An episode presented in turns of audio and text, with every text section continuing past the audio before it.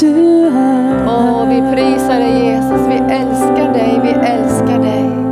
Och vi lyfter ditt sköna namn, det skönaste av alla namn. Högt ovanför alla stjärnor lyfter vi ditt namn. För ditt namn är det skönaste, starkaste namnet av alla namn. Och vi är så glada att vi är döpta i ditt namn. Och att vi tillhör dig. För du lever inte längre vi utan Kristus, du lever i oss. Och det liv, liv det vi, som vi lever nu, det lever vi i tro på dig. Som har älskat oss och gett ditt liv för oss. Och vi önskar att vi ska kunna förhärliga dig i våra tankar, i våra ord och i våra gärningar. Så vi kan få ära dig i det här jordelivet. Och när vi en gång ska förenas med dig i evigheten ska det vara med stor glädje och tacksamhet. Ge oss kraft och nåd att offra våra liv på altarplatsen. Ge oss nåd och kraft att lägga ner våra liv för ett högre syfte. Ge oss nåd och kraft att stå emot alla fruktans vindar och vågor. Ge oss nåd och kraft att ständigt ha vår blick på dig. Kom heliga Ande och hjälp oss att hålla blicken stadigt på dig. Trons hövding och fullkomnare. Kom helige Ande, kom helige Ande. Tack Jesus. Halleluja. Tack för denna fina lovsång. Det var härligt. Och vi sjöng om det namn som är högre än alla andra namn. Vet ni att alla namn kommer att blekna? Idag har ju människor liksom synlighet genom sina namn. Det kan vara genom att de är presidenter eller ledare eller musiker eller författare eller skådespelare. Ja, det finns olika anledningar till att människor har ett namn och får beundran för det som, de, som det här namnet representerar. Men det finns ett namn som är över alla andra namn och det är namnet Jesus. Och därför skäms vi inte för det här vackraste, ljuvligaste, skönaste av alla namn. Och det ska vi tala om den här kvällen.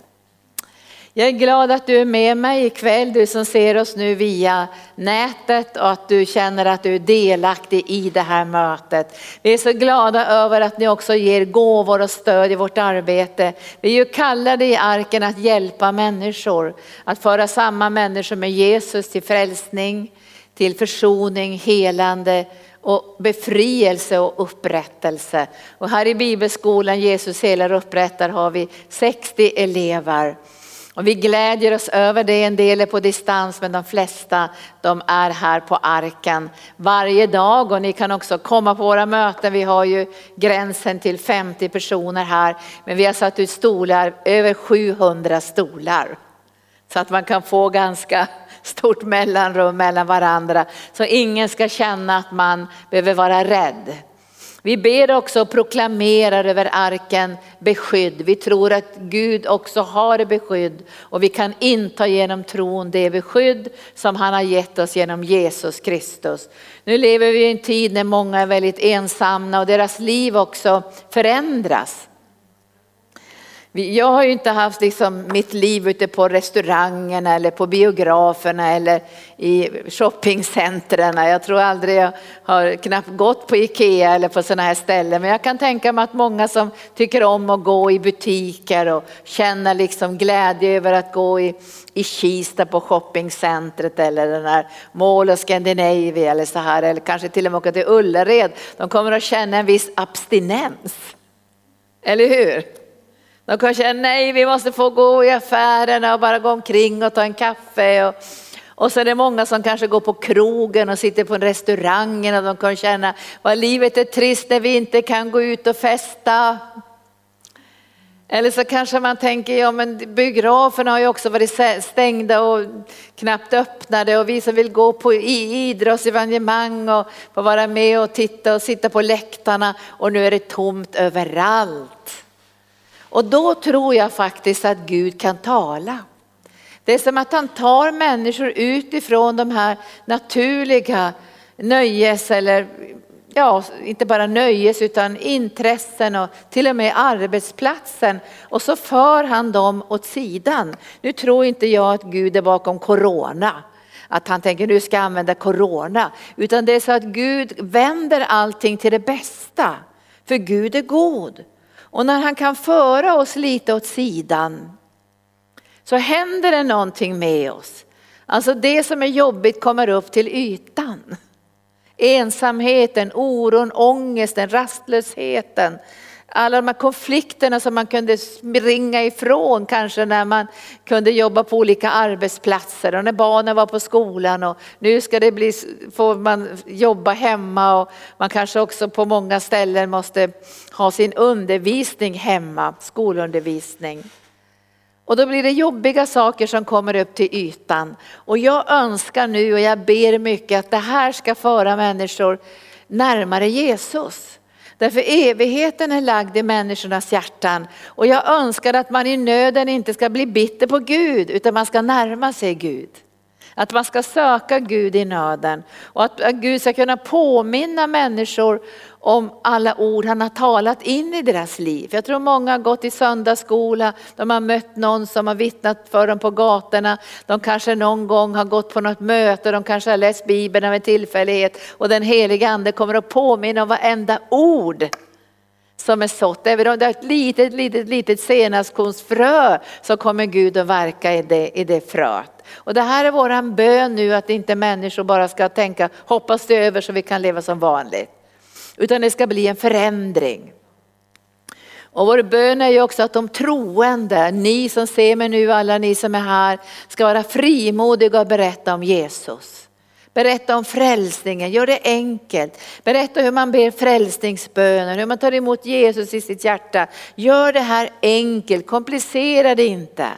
För ni kan ändå inte frälsa någon, men när ni presenterar Jesus så frälser han dem. Och ni kan be frälsningsböner med människor och de får evigheten in i sina hjärtan på ett helt annat sätt än det här som Bibeln säger att, att Gud har lagt evigheten i människors hjärtan. Så jag tror att alla människor söker Gud på något sätt. Alltså det finns en hunger.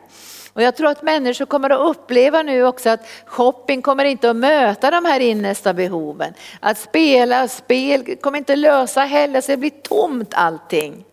Och ibland är det bra att få se det här att det är tomt och det är bara Jesus som kan möta de här djupaste behoven med sin kärlek. Så vi ska be för människor nu i den här tiden också att inte det ska bli självmord och destruktiva beteenden och bråk och våld i hemmen och besvikelse och upplopp. Utan att Herren ska söka människor och de ska finna honom.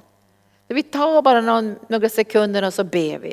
Kom heliga ande, du som älskar människor för Jesus har dött för varenda människa i hela världen. Och Jesus önskar att alla människor ska bli frälsta. Och du har sagt här att du har lagt evigheten i människornas hjärtan. Så det finns en djup, djup längtan i människor fast de vet inte egentligen vad de längtar efter. Men jag ber dig heliga ande att i den här fruktansvärt obehagliga pandemin ska människor lära sig att bedja. Att de ska åkalla ditt namn namn i nöden och du ska höra dem. Och du ska, du ska påminna dem var, var de kan gå någonstans. Du ska visa vägen till den kristna församlingen. De ska kunna ringa, de ska minnas vilka som har vittnat för dem. Och jag ber att väldigt, väldigt, väldigt många ska bli frälsta under den här pandemin. Och jag ber också Herre att de troende ska vara frimodiga, inte gömma namnet Jesus, inte skämmas för namnet Jesus,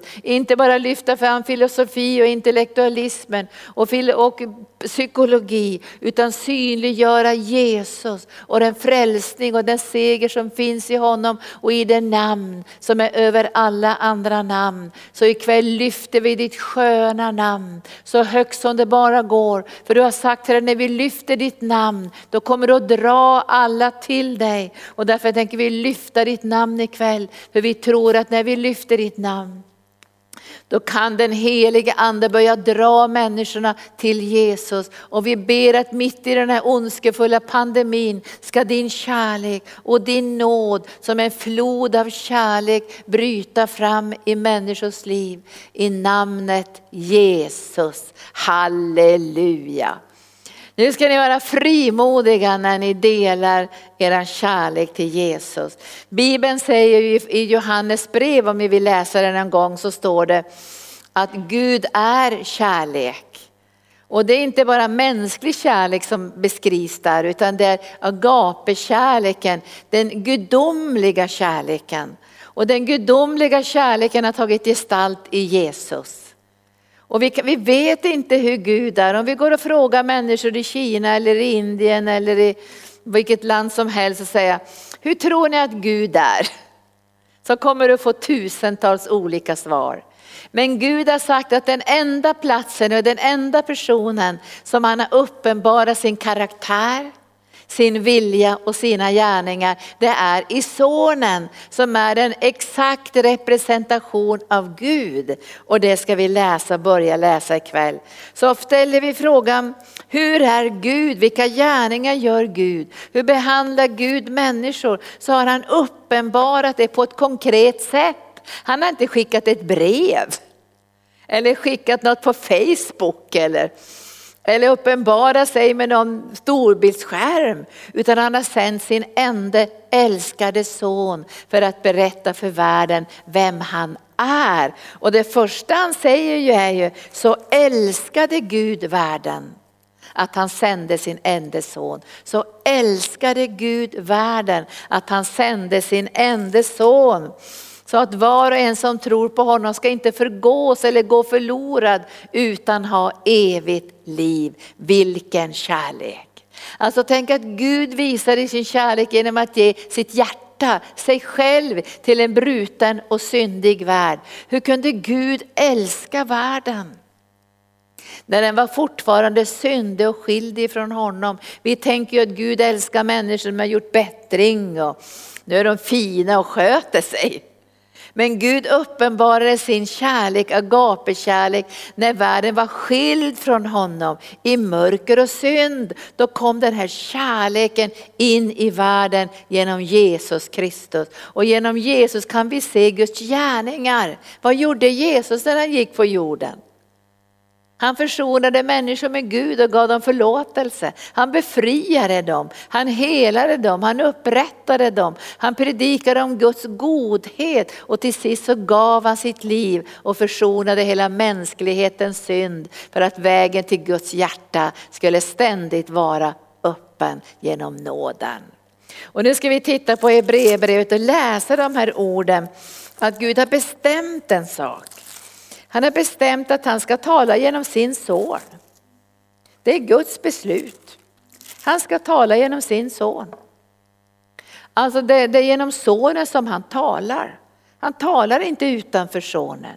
Det finns ingen förlåtelse utanför sonen. Det finns inget helande utifrån, utanför sonen. Därför att det är i sonens sår som vi är helade. Och det är i sonens blod som vi har försoning. Och då står det i Hebreerbrevet kapitel 1 de här fantastiska orden. Jag ska börja med dem ikväll. I forna tider, eller långt tillbaka, så talade Gud många gånger och på många sätt till fäderna genom profeterna.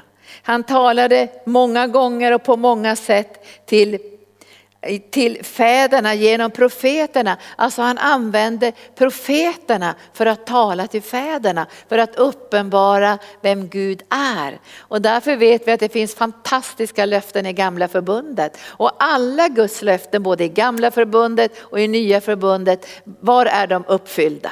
Vet ni det? Alla Guds löften har fått ja och amen i Jesus Kristus. Alla Guds löften har fått ja och amen på ett enda ställe i Jesus Kristus. Utanför Jesus uppfyller inte Gud sina löften för de är redan uppfyllda i Jesus Kristus. Han heter i Bibeln är vår löftesman. Och vår, vår tro i nya förbundet vilar på bättre löften än gamla testamentets löften. Därför gamla testamentets löften vilade på bockars och kalvars blod som bara kunde överskyla synden. Men Jesu blod borttar synden. Se Guds lamm som borttar världens synd. Visst är det härligt? Gud har talat många gånger genom profeterna till fäderna, men nu i den sista tiden har han talat till oss genom sin son. Han har talat till oss genom sin son. Lyssnar vi? Jag tycker ibland att, jag säger inte många kristna, men ibland tycker jag att, att vi, vi, vi lyfter inte upp namnet Jesus som vi ska göra. Därför det här namnet är kontroversiellt. Det här namnet skapar konflikter. Alltså man kan prata alla möjliga profeter och berätta om människor som har följt Jesus och kyrkohistoria och dogmatik och det ena och det andra. Man kan tala om människor som har gett sitt liv och så här. Men när man talar om Jesus så blir det konfrontation i andevärlden. Därför det namnet har anspråk på någonting som alla andra namn krigar emot. Därför det namnet är upphöjt över alla andra namn. Över alla andra namn. Det finns inget namn som kan resa sig upp och vara högre än Jesus. Och därför är det konfrontation. Och därför behöver vi säga Jesus många gånger, mycket och överallt. Jag har ju märkt ibland att om jag pratar om Gud i allmänhet, det är ingen som bryr sig. Det kan vara Brahma och det kan vara vad som helst. Det kan vara vilken Gud som helst. För, för det, är inget, det representerar ju ingenting egentligen Gud. Om du inte säger Jesu Gud och Fader, då blir det annorlunda. Då blir det rätt Gud. Jesu Gud och Fader. Men namnet Jesus, när man nämner det på sin arbetsplats bland människor där det finns demoniska krafter så blir det reaktioner. Det blir konfrontation därför när, när mörkrets makter eller vilka namn som helst, sjukdomsnamnen, corona, cancer, ledgångsreumatism, psykisk ohälsa. När de diagnoserna och namnen möter namnet Jesus, vad måste de göra då? Det vet du. De måste böja sina knän och de måste bekänna att det är Jesus Kristus som är konungarnas konung och herrarnas herre. Och en dag i den eviga världen finns det inga som står på sina fötter.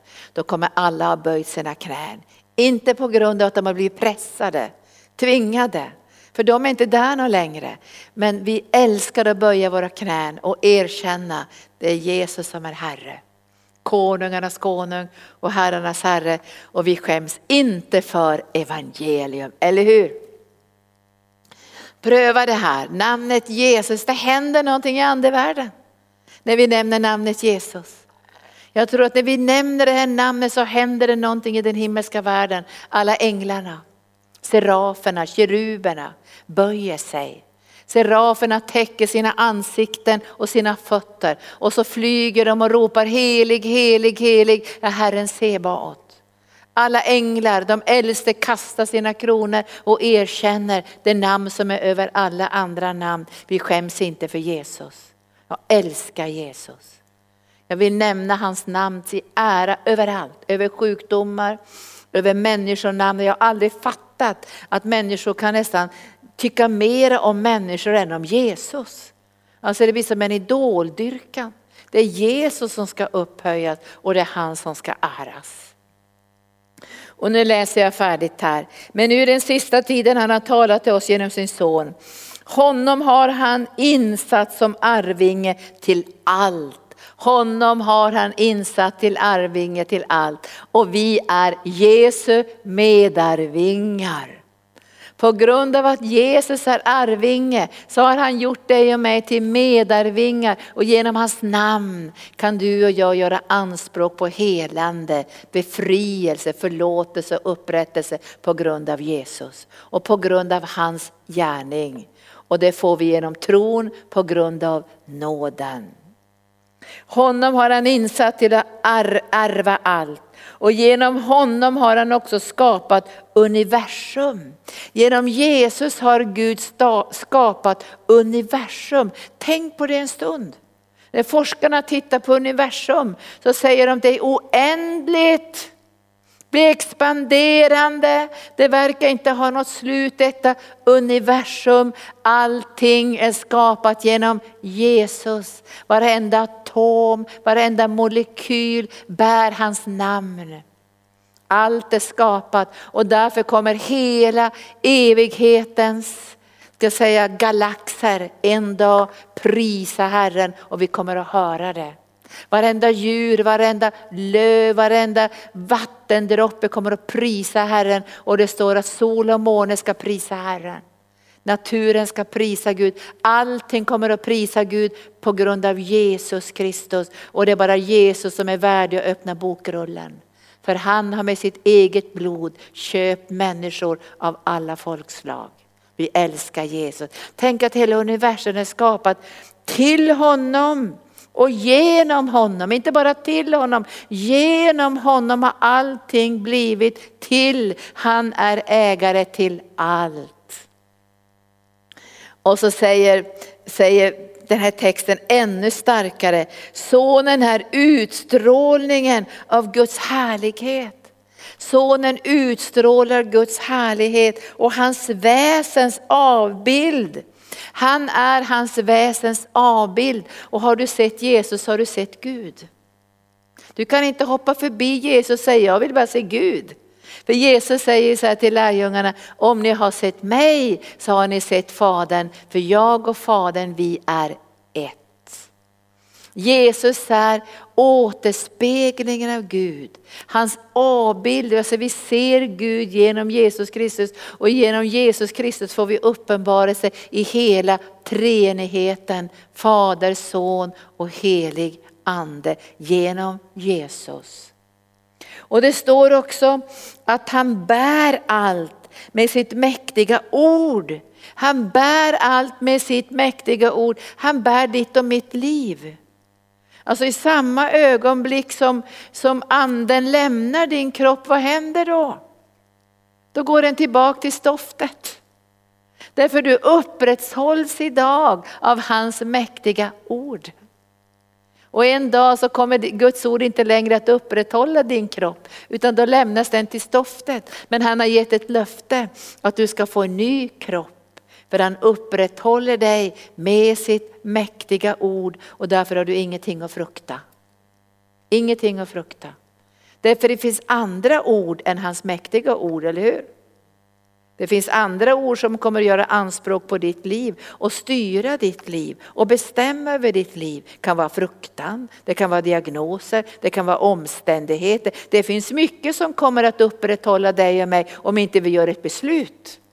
Att han ska få upprätthålla oss med sitt mäktiga ord. Och när jag skrev den här boken Inre bönen ville jag göra bekännelser så att man inte bara läser att man kan bli fri från stress och ångest och sådana saker. Utan vi måste få tag på det upprätthållande ordet som upprätthåller dig så att du inte faller under stressen, under ångest, under omständigheterna. Hans ord är det starkaste ordet för han är ordet. Första, eller i Johannes evangelium står det, ordet blev kött och tog sin boning ibland oss. Och så säger Jesus så här, den byggnadsstenen som var den dyrbaraste, viktigaste stenen, den kastade byggnadsmännen bort. För de förstod inte att det var just den stenen som skulle hålla ihop hela byggnaden. Slutstenen, den sammanhållande stenen, riktstenen, den viktigaste byggstenen för ett bygge kastade man bort för man tyckte man inte behöver det. Men du och jag vi vet att det är Gud som håller samman våra liv. Det är han som upprätthåller oss och vi bygger våra liv på klippan Jesus som aldrig någonsin skall vackla och falla och därför säger Jesus att dödsrikets Nu, nu kom det. Okej, okay.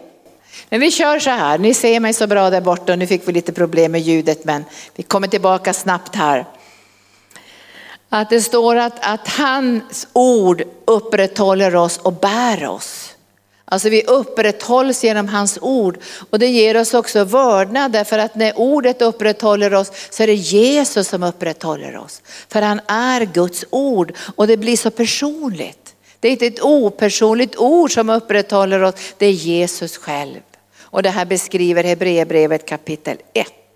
Och då säger han vidare så här, och sedan han fullbordat en rening från synderna så sitter han nu på majestätets högra sida. Sedan han har fullbordat en rening från synderna, därför Jesu blod borttar världens synd, bockar och kalvars blod i den judiska tron kan bara överskyla synden. Men det fanns ett löfte om att Guds lamm skulle komma som skulle bortta världens synd. Och Jesus är det lammet som gav sitt liv. Här ser vi någonting hur viktigt det är för Gud att vi synliggör Jesus. Och Jesus han fick ju också orden från himlen när han döptes. Detta min älskade son. I honom har jag min glädje. Och på förklaringsberget så hörs rösten igen. Detta min älskade son, lyssna till honom. För Gud talar genom sin son. Där är uppenbarelseplatsen för Guds härlighet genom sonen. Och det här finns profeterat redan i gamla testamentet i andra krönikeboken kapitel 7 vid invigningen av Salomos tempel. Och när han börjar be så kommer det en sån härlighet att prästerna kan inte stå på sina fötter. Andra krönikeboken kapitel 7.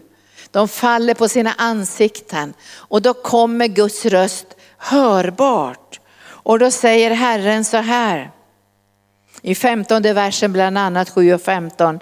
Mina ögon ska vara öppna och mina öron ska lyssna till vad som bes på denna plats.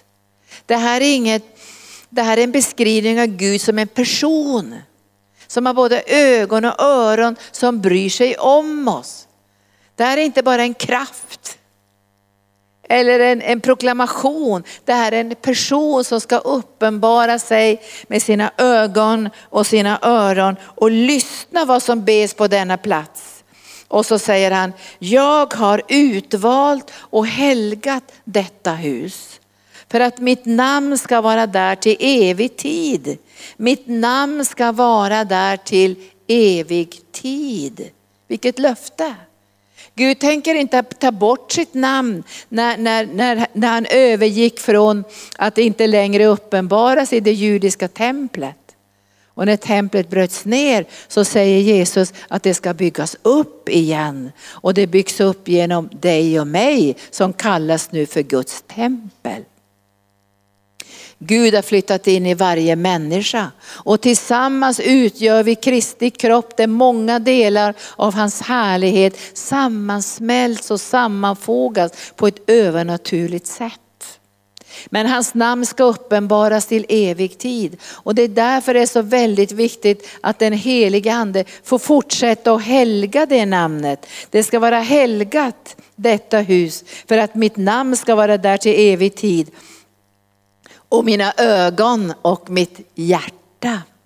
Gud själv ska vara där och uppenbara sig genom Jesus. Den enda uppenbarelseplatsen Gud har idag är genom Jesus. Det finns ingen annan uppenbarelseplats. Det går inte att hoppa över Jesus och säga, ja men vi vill ha Gud utan Jesus. För Gud har bestämt att det är genom sonen som han ska tala. Det är genom sonen som han ska uppenbara sig själv. Det är genom sonen som arvet ska fördelas till hans folk. Det är genom sonen. Och genom sonen ska han uppenbara sitt hjärta men också sina ögon. För Jesus han såg människorna, var än han gick så såg han dem. Och hans kärlek som sträckte ut sig till tusentals människor men också till en enda människa. Det är Guds hjärta i Jesus Kristus. Och nu ska vi titta på några bibelställen till. Börjar klia i min hals men det går nog bort. Vi ska titta i Filipperbrevet och de här fantastiska orden i Filipperbrevet kapitel 2 det här namnet. Jag älskar inte bara namnet, personen som bär det här namnet. Det skönaste, ljuvligaste, härligaste namnet av alla andra namn. Vet ni att det namnet kommer att lysa klarare och klarare i den här yttersta tiden. Vi kommer att få se det här namnets härlighet. Tack Jesus. Är det något du tänker på? Ja, tack. Ge mig lite vatten, kanske gammalt vatten. Va?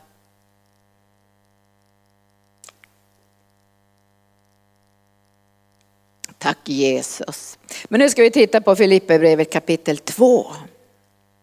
Och det här handlar om vad Jesus har gjort och varför Gud har gett honom den här platsen. Han säger så här i fjärde versen. Se inte till ert eget bästa utan också till andras. Var så till sinne som Kristus Jesus var. Han var till i Guds gestalt, men han räknade inte jämlikheten med Gud som ett segerbyte. Han, han tog inte för sig själv. Alltså ni kan tänka när Jesus frestas av djävulen så säger han, du kan göra, stenar, du kan göra bröd av varenda sten här i öknen. Men Jesus avstår från att söka sitt eget och lägger ner sitt liv för världens frälsning. Och då står det att han utgav sig själv och tog en tjänares gestalt och blev människan lik när han i det yttre blev som en människa. Han ödmjukade sig och blev lydig ända till döden, döden på korset. Alltså han la ner sitt liv.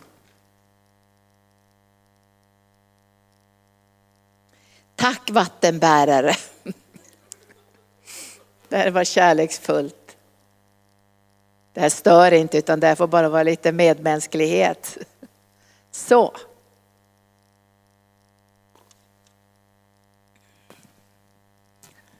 Det här, det här är så otroligt ska säga, gripande på ett sätt. Att Guds egen son inte sökte makt och härlighet och inflytande och, och politisk vinning och sådana här saker. Alltså när han kom in i den här världen så ville han lägga ner sitt liv för ett högre syfte. Och det ser ju Paulus och säger så här vid ett tillfälle, nu lever inte längre jag, utan Kristus lever i mig. Och så säger han, Kristi kärlek driver mig. För en har dött för alla, därför har alla dött. Därför kan jag inte leva för mig själv. Jag måste lägga ner och offra mitt liv. Och det här är någonting som Bibeln beskriver faktiskt som det här att offra sitt eget liv för ett högre syfte. Och då kan man ju tänka att det är bättre att vinna sitt liv. Men vad säger Bibeln? Den som ska vill vinna sitt liv, vad händer med den? Han förlorar sitt liv. Men den som förlorar sitt liv för Jesus skull, han ska vinna det. Och det här visste Jesus när han lade ner sitt liv och förlorade sitt liv för mänskligheten frälsning. Så vann han sitt liv och döden kunde inte behålla honom utan han, döden försökte gripa tag i honom. Men det gick inte för han hade aldrig syndat. Han bar andra människors synder och döden kunde inte hålla fast honom och han segrade över döden och gav evigt liv till alla som tar emot honom som frälsare. Han offrade sig själv. Och när vi går i Jesu fotspår så är vi kallade att offra oss själva. Och när vi offrar oss själva så måste vi ha tro också att Gud ska välsigna oss om vi gör det här. För den som förlorar sitt liv, han ska vinna sitt liv. Och Jesus säger, ni kan inte bli mina lärjungar om ni inte försakar allt och lämnar allt. Och, och missar man det här och tänker fel om det, då tänker man, ja men offrar allt och följer Jesus, då kommer jag inte ha någonting och jag kommer att få leva liksom i utkanten av, av mänskligheten ungefär och inte ha något liv. Men det här betyder att när du lägger ner allt för honom så kan han lägga sitt liv i ditt liv och ge dig allt. Då finns det utrymme för hans kärlek i ditt liv. Och det var det här som Jesus gjorde. Och därför lyfte Gud det namnet, lyssna här nu. Därför har Gud också upphöjt honom över allting och gett honom namnet över alla namn. Han har gett honom namnet över alla namn. Och jag tror att om vi börjar böja namn under Jesus, till exempel corona, så är det inte säkert att corona försvinner nästa dag. Men det får inte makt i våra liv. Därför sjukdom har en otrolig makt i människors liv. Det styr och påverkar och hindrar och begränsar. Och nu talar inte jag om att, att vi ska visa respekt och så här. Jag talar om en makt. En makt som börjar bli verksam. Och därför måste vi säga till de här sjukdomarna och, och cancer och omständigheter att de måste böja sig i det namn som är över alla andra namn. Annars kan de få makt över oss. Börja styra, domdera, härja, skapa fruktan, ångest, isolering. Därför den här makten som inte vill böja sig under Jesus, den regerar över oss. Men om vi talar till alla de här makterna att de ska böja sig, då har vi en enda makt som regerar över oss. Det är Jesus Kristus. Det garanterar ju inte att du och jag ska gå genom livet bara på rosenblad. Men det garanterar att vi ska gå genom livet utan fruktan för omständigheterna och sjukdomarna och makterna som är verksamma i den här världen. Och vi är väl det enda folk som kan visa på en frihet utan fruktan. Eller hur? Vi kan inte säga till människor som inte känner Jesus, var inte rädda. Men vi kan berätta för dem att det är namnet corona, som betyder krona, att den har fallit av. Och det är namnet Jesus som är makten och kraften över alla andra namn. Står i Bibeln. Gud har lyft honom över allting och gett honom namnet över alla namn. För att i Jesu namn, därför ber vi om helande i Jesu namn. Därför befriar vi människor i Jesu namn. Därför låter vi människor ta emot förlåtelse i Jesu namn. Alla knän ska böjas. Alla knän ska böjas. Ser ni det nu? Det finns många knän som ska böjas, inte bara människors knän. Andemakter, furstar, krafter, sjukdomar ska böja sig. Och alla tungor skall bekänna att Jesus Kristus är Herren. Till vems ära? Det står här, vems ära? Vem ska få äran när alla knän böjer sig? Det är Gud som får äran. För det är han som har lyft det här namnet över alla andra namn. Och vi har ett uppdrag att lyfta det här namnet. När vi än träffar varandra och börjar prata om oro och bekymmer och översvämningar och kriser och, och, och världssvårigheter och så här. Så måste vi prata om det här namnet som är över alla andra namn. Och vi tillhör det namnet, vi tillhör den personen, vi tillhör Jesus. Och Bibeln säger att vi sitter med Jesus på Faderns högra sida. Halleluja. Och så står det så här, alla knän ska böjas i himlen och på jorden och under jorden. Allt som är under jorden. Vad är det som är under jorden? Det är ju alla döda människor. Alla de knäna ska böjas. För det står i uppenbarelseboken att Gud ska ge tillbaka alla som har drunknat. Alla som har försvunnit på haven. Alla som blivit uppätna av djur. Alla som har begravts på begravningsplatser. Alla som har kremerats och bara blivit lite, lite sot. Alla kommer att uppväckas ifrån de döda och allas knän kommer att böjas allas knän. Och jag vet att även de som har förnekat Jesus också kommer att böja sina knän. De kommer att få erkänna att det var rätt, Jesus fanns på riktigt. Men det är väldigt tragiskt den där dagen då får och jätte ska skiljas åt. Men alla kommer att veta i evigheten vem som är Herren. Även djävulen kommer att få erkänna att han är besegrad och få böja sina knän, inte som att han överlåter sig, men som att han är besegrad. Och han kommer att kastas i den brinnande eldsjön för alltid tillsammans med döden och alla fallna änglar. Det är Guds ord. Alla knän ska böjas i himlen och under jorden. Alla knän är redan böjda i himlen. Alla änglar, alla äldsta, alla hemkomna, alla har böjt sina knän. Och de är på glashavet idag och bara prisar Herren.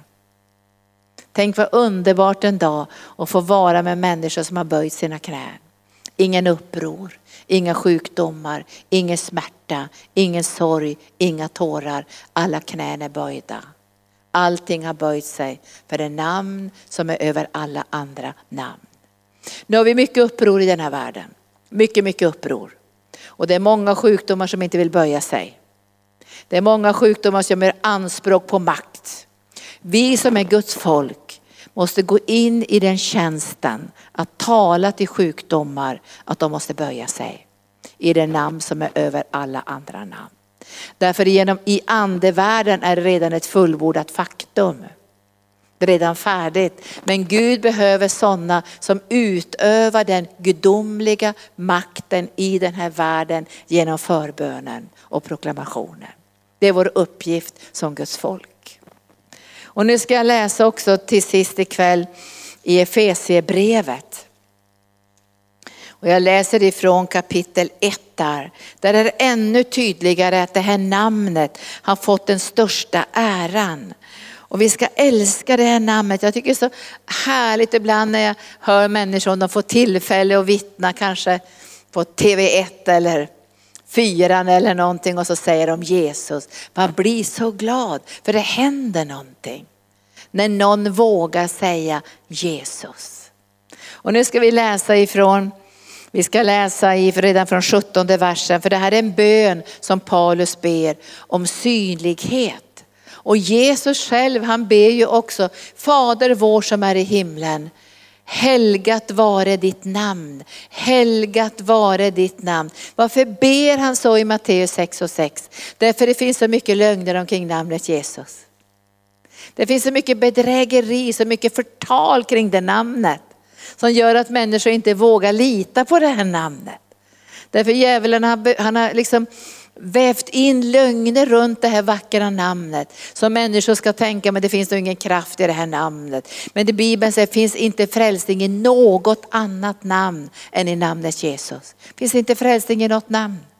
Finns inte frälsning, ibland tror jag folk skulle tro att det blir frälsning endera i Biden eller Trump. Finns ingen frälsning i något av deras namn. Det är bara Jesus som det finns frälsning och hjälp i den här världen. Det kan bli lite bättre genom olika politiska initiativ. Men verklig räddning finns bara i det namn som är över alla andra namn. Det är Jesus. Och därför ska vi släppa taget om all idoldyrkan och efterföljelse av människor. Vi ska följa Jesus. Jag har beslutat att följa Jesus. Om andra tvekar, då ska jag följa.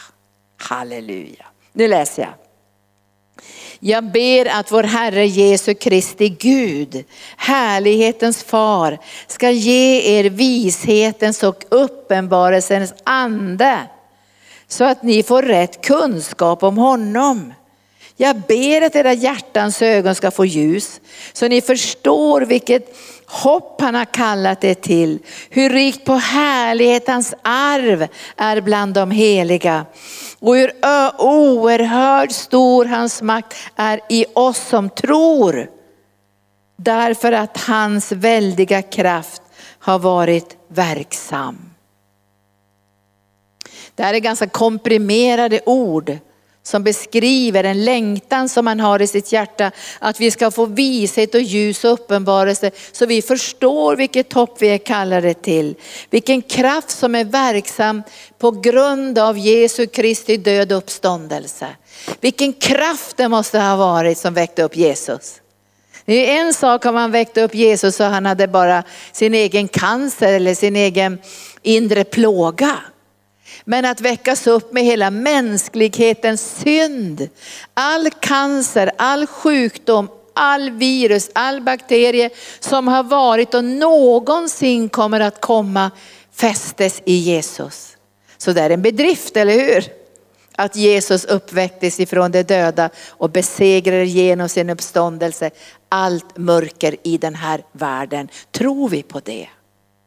Gud får ge oss hjälp så vi tror på det. För nu står det så här, och kraften, den kraften lät han verka i Kristus där han uppväckte honom från de döda och satte honom på sin högra sida i himlen. Nu återvänder det här från Hebreerbrevet kapitel 1.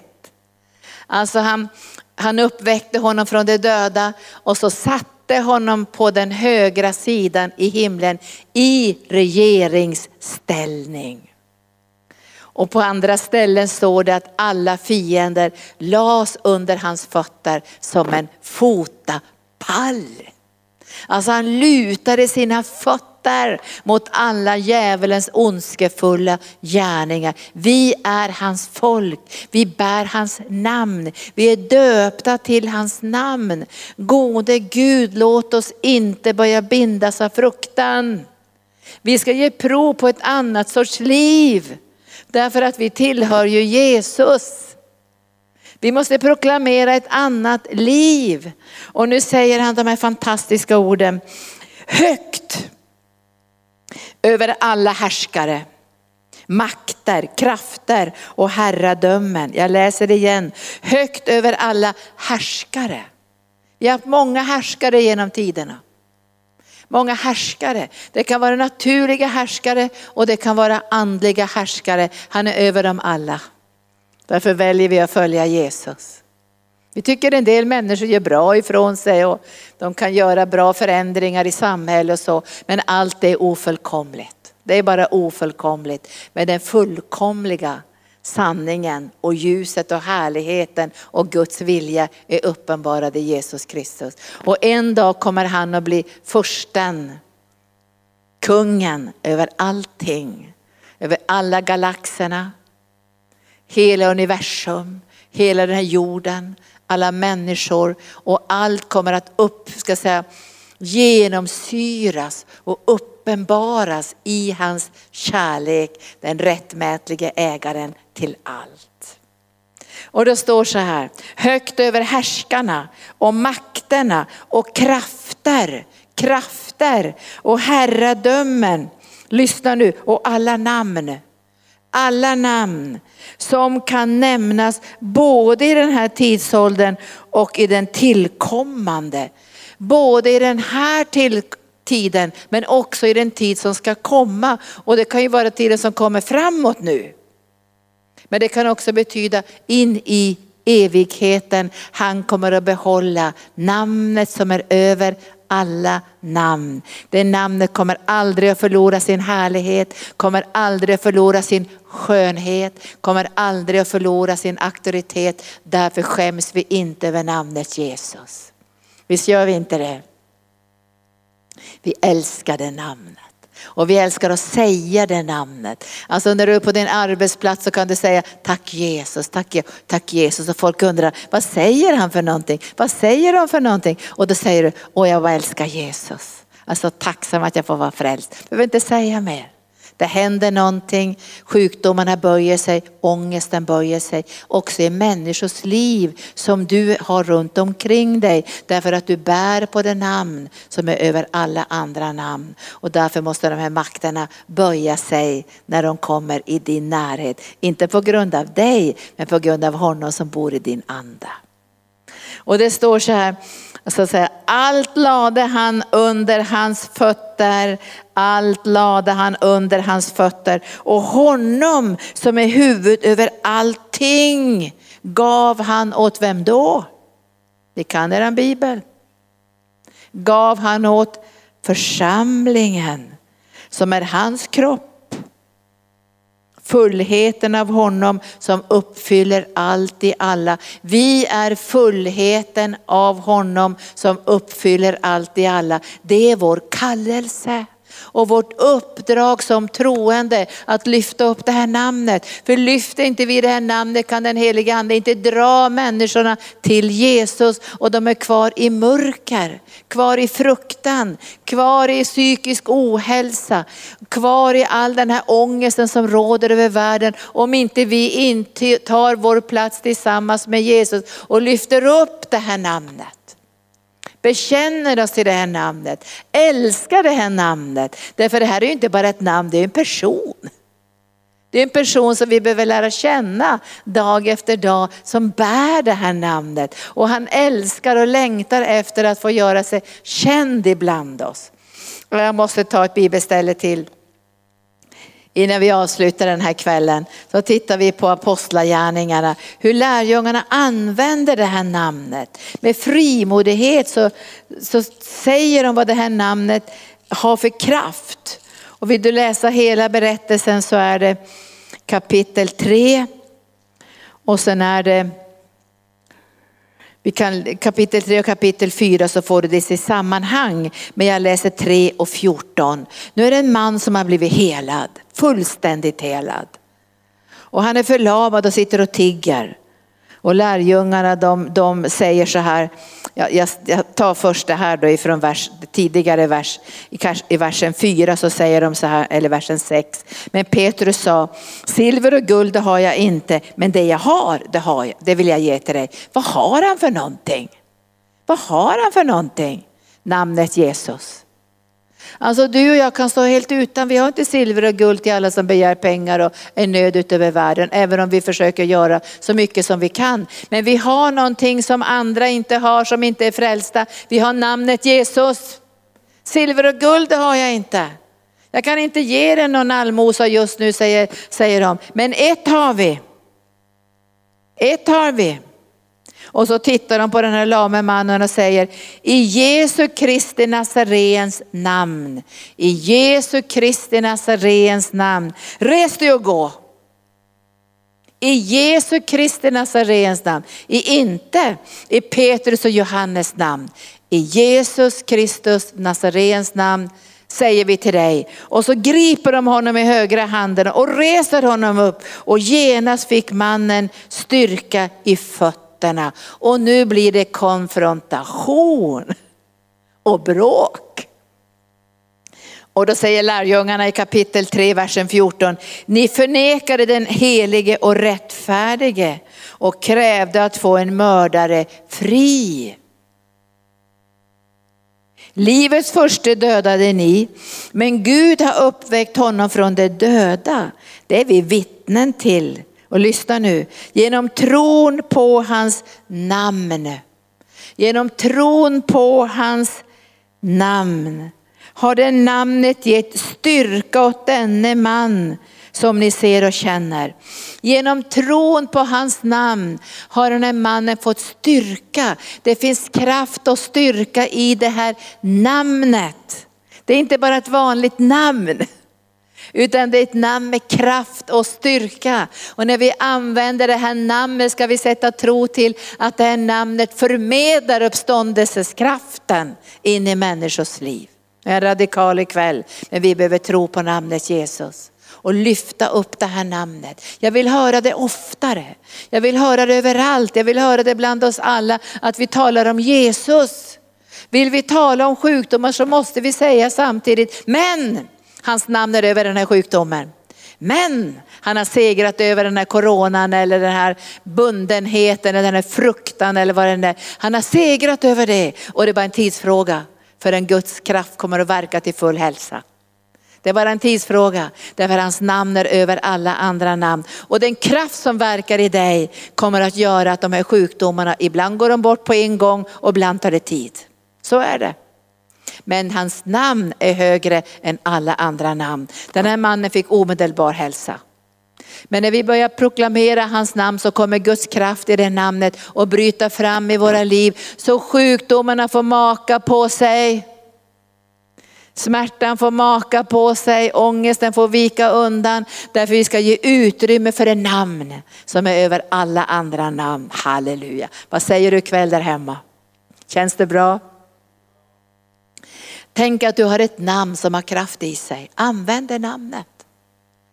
Eh, använd det namnet in i ditt eget liv men också in i andras liv. Det är bara namnet Jesus som kan ge frihet. Det är bara Jesus som kan ge försoning. Det är bara hans namn som kan ge helande och upprättelse. För om vi ska bli upprättade med självhjälpstekniker, då går ju äran till oss själva. Men om vi blir upprättade av Jesus, då går äran till honom som har gett ett löfte om en framtid och ett hopp. Fantastiskt. Nu ska vi läsa vidare om namnet. Och så säger de så här, tron som kommer genom det här namnet. Jag läser nu från 13 och 14 och framåt där. Han säger att genom tron på hans namn har det namnet gett styrka åt denne man som ni ser och känner. Tron som kommer genom detta namn har gett honom full hälsa som ni alla har sett. Tron som kommer genom detta namn. Så när du och jag lyfter upp det namnet, prisar det namnet, älskar det namnet, då växer tron. Och ibland frågar människor mig så här, hur får man tro? Jag vet ju att romarbrevet säger att tro kommer av hörande, men det står också i kraft av Kristi ord. Genom att vi hör vad Jesus säger. Men när vi lyfter det här namnet gång på gång och säger tack Jesus, vi älskar dig, du är så dyrbar, ditt namn är så dyrbart, vi älskar dig. Då händer det något med vårt innersta, vi får tro. Det kanske inte kommer första dagen eller första veckan, men efter ett tag börjar du känna, du börjar få tro. Och jag träffade en sjuk häromdagen och jag märkte, jag lyssnade till de här symptomen och de var svåra. Jobbiga saker som hade skett i den här personens liv. Men jag bara kände i min ande, tro kom. Tro kom. Jag presterade inte, jag tänkte hans namn måste vara starkare än det här. För det slog emot mig. För det var svåra saker att lyssna till. Men jag tänkte det här namnet måste vara starkare. Så jag frågade, får jag be? Och jag bad i namnet Jesus. Och när jag bad i namnet Jesus så befallde jag de här krafterna att böja sig. Jag befallde den här sjukdomen att böja sig i det namn som är över alla andra namn. Namnet Jesus. Och genom att vi lyfter hans namn och älskar hans namn och talar om Jesus mellan oss och tillsammans med varandra, då kommer tron att växa på det här namnet. Så du får inte långt till Gud. Det kommer att bli lättare att gå till Gud än att gå till människor. Det kommer att bli lättare att söka Gud om du har ekonomiska problem än att springa till banken på en gång. Därför att du har det nära till Gud för hans namn är helgat. Och hans namn är ju läkaren, beskyddaren, försörjaren, friden, rättfärdigheten, helgelsen. Allt som Gud är har uppenbarat sig i det enda namn som han vill att vi ska leva i och igenom. Det är namnet Jesus. Jag tycker det är fantastiskt att se den här tron aktiverad i apostlagärningarna. Vilken frihet, vilken frimodighet att kunna säga, vi har inte silver och guld, men vi har någonting annat. Vi har ett namn som är över alla andra namn. Jag tänker ibland så här, om man hade varit känd med någon riktigt känd person, om jag hade varit alltså kungens syster eller att jag hade varit vän, känd med någon känd miljonär eller någon som har politiskt inflytande, då skulle jag kunna skryta om det namnet. Jag kanske till och med skulle komma före i kön om jag skulle gå på någon fest eller någonting. Jag kanske skulle få gå på röda mattan för jag kände rätt personer. Det skulle vara kul va, på ett sätt. Och det strävar ju människor många gånger efter sig. Jag känner den där och jag har släkt med den där och jag har kontakt med den där. Men jag ska säga dig, när du bär det namnet som är över alla andra namn i ditt hjärta. Då kommer du ha dörrar som ingen människa kan öppna. Då kommer Gud kunna bereda en väg för dig mitt i en öknen, mitt i en ödemark. När du bär det här namnet med dig så är du inte ensam vare sig du är i fängelse eller i svårigheter eller i nöd. Därför att du har med honom som aldrig någonsin kommer att svika dig och lämna dig. Tänk att du får vara bärare av hans härlighet, att få bära hans namn. Glöm inte när du döptes så döptes du i hans namn. För att du skulle få en uppståndelsesituation, att du skulle få ett helt nytt liv tillsammans med Jesus Kristus. Och sen det här underbara som jag säger till sist, att han gav Jesus till församlingen. Och därför tycker jag, för mig är församlingen det viktigaste här i jordelivet. Det är det absolut viktigaste. Därför jag tror inte på privatkristendom, för det är inte bibliskt. Utan Gud för oss samman in i församlingen för att genom många människor på många sätt uppenbara sin härlighet. Där Jesus får händer och fötter och hjärta och ögon genom en synlig kropp som uppenbarar hans härlighet. Han är ju fullkomlig. Vi som är Kristi kropp är inte riktigt, vi är fullkomligen rättfärdiggörelsen. Men helgelseprocessen är inte fullkomlig än. Men vi är på väg att få uppenbara, inte bara 30-faldigt utan 60-faldigt och 100-faldigt av hans härlighet, av hans mångfald, av hans skönhet i den här världen. Så vi sjunger en sång nu Eva, så ska vi sjunga om namnet Jesus. Namnet Jesus, vi ska ha en sång, så ska vi prisa Herren, det här namnet. Och jag säger till dig där hemma, använd det här namnet. Du kanske inte har silver och guld. Även om Gud kommer att välsigna dig med ekonomi, för det står att han är också försörjaren. Men börja lyfta upp det här namnet så det blir en vana för dig. Kommer du på dig själv och sitter och pratar något negativt med dina vänner, säg till Herren, sätt en vakt vid min mun nu, för nu ska jag lyfta upp Jesus. När människor sitter, åh det är så jobbigt allting och vi är så isolerade och det är så jobbigt allting. Så ska du säga att det behöver inte alls vara jobbigt för Jesus är ju med dig. Ta tid nu att lära känna honom om det är så att du inte kan göra de här vanliga sakerna. Alltså börja träna människor och lyfta blicken som det står i Hebreerbrevet kapitel 12. Ha blicken på Jesus, tänk på honom så blir du inte trött och uppgiven. Men nu ska du tänka på det här namnet. Det skönaste av namn. Att du får bära det här namnet i ditt hjärta. Men inte bara namnet, du får bära hans hjärta och du får bära hans ögon till en sargad och sjuk och förtvivlad och ångestfylld värld. Han är den enda räddningen för människor. Så börja lyfta upp det här namnet. Du kan, jag gör ju varje dag, så här, tack Jesus, tack Jesus, tack Jesus. Jag bara älskar Jesus, jag älskar Jesus. Jag vill påminna mig om att han är det dyrbaraste. Och skulle jag komma i en situation när jag skulle tänka, jag kan inte säga något om Jesus här, då säger jag det extra mycket. Då känner jag att då är det tid att säga det extra mycket. För då finns det många knän som inte vill böja sig, eller hur? Då finns det många knän som reagerar, säg inte namnet Jesus här. För då blir vi arga på det och stöter ut dig. Då nämner vi det ännu mer. Jag älskar honom som bär det namnet. Den dyrbaraste personen i den här världen för mig. Min dyrbaraste pärla och min dyrbaraste skatt, det är Jesus. Så jag tackar dig nu underbara Jesus att du bara påminner oss nu ikväll och imorgon och alla dagar framöver att lyfta upp ditt namn. För när vi gör det så måste andevärldens furstar, makter, herrar, och de måste böja sina knän. Men inte bara det, alla sjukdomsmakter, all fruktan, all ångest, all psykisk ohälsa, all stress måste böja sig i det skönaste av namn. Du har det vackraste namnet. Vi älskar dig och vi älskar ditt namn för ditt namn betyder frälsaren, räddaren, frihalsaren. Ditt namn är lammet. Guds välsignelse till den här sargade världen. Vi önskar att ditt namn ska äras på alla arbetsplatser. Det ska äras i politiken.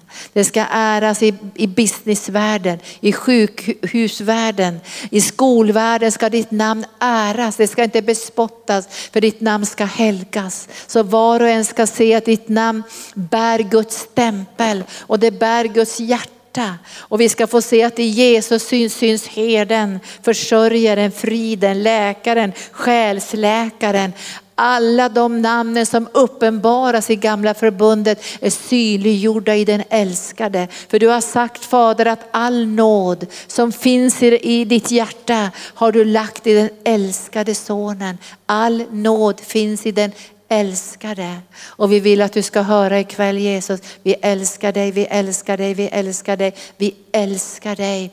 Ditt namn skäms vi inte för. Ge oss nåd att få berätta om det här namnet. Överallt, överallt, överallt ska vi säga Jesus, Jesus, Jesus, Jesus. Och vi kommer att se hur sjukdomar runt omkring oss böjer sig.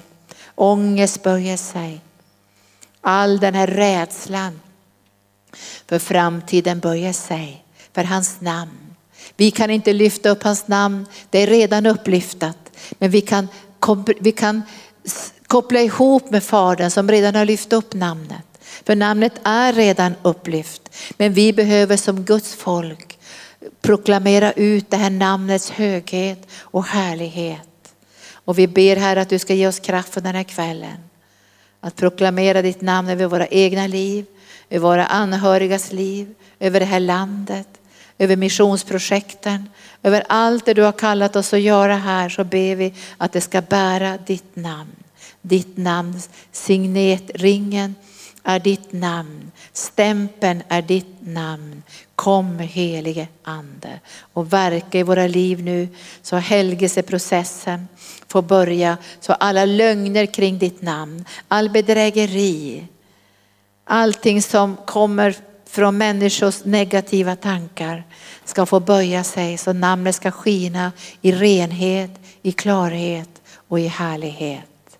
Kom helige ande.